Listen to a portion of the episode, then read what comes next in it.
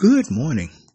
Pastor Jerome Ferris here, and this is The Gift Grow Your Faith Today. Today's word is Jesus, not the law.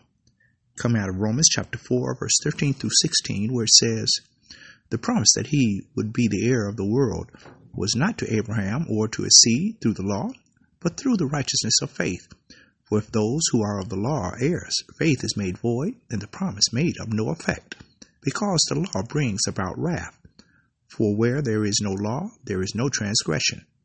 Therefore it is of faith that it might be according to grace, so that the promise might be sure to all the seed, not only to those who are of the law, but also to those who are of the faith of Abraham, who is the father of us all.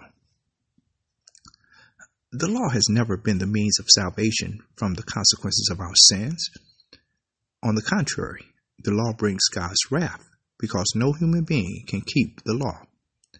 God gave the law to awaken us to our sins and rebellion against Him. Our failure to keep the law also helps us understand the coming wrath described in Revelation that we all justly deserve. God's grace that we appropriate by our faith is the only way we can be justified and have a relationship with God. Jesus satisfied God's just wrath toward our sins when he died. His resurrection, his victory over death and sin, assured forgiveness and righteousness to all who believed in him. Then, after our salvation, we are to live according to God's standards with the help of his Spirit. The Spirit is also at work, developing Christ like character in us and enabling us to share the message of grace with others we should praise God for His grace, rest in it, and share it with others. Our prayer.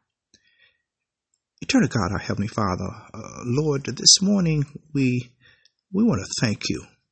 We thank you, God, for your perfect plan of salvation.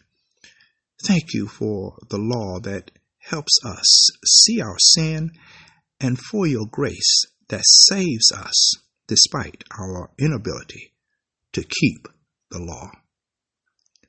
This is our prayer, and it is in Jesus' name we do ask.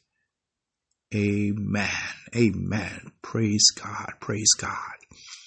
Well, it is Friday, and we thank the Lord uh, for His faithfulness. We thank Him for His word, for His spirit, and we thank God for you thank you for being partners with us and just helping us in this ministry uh, to share the Word of God to others. The Lord's will, we will be back on Monday with another word from the Lord. Have a blessed day. Have a blessed weekend.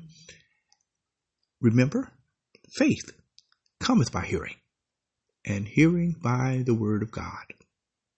God bless you. Bye bye.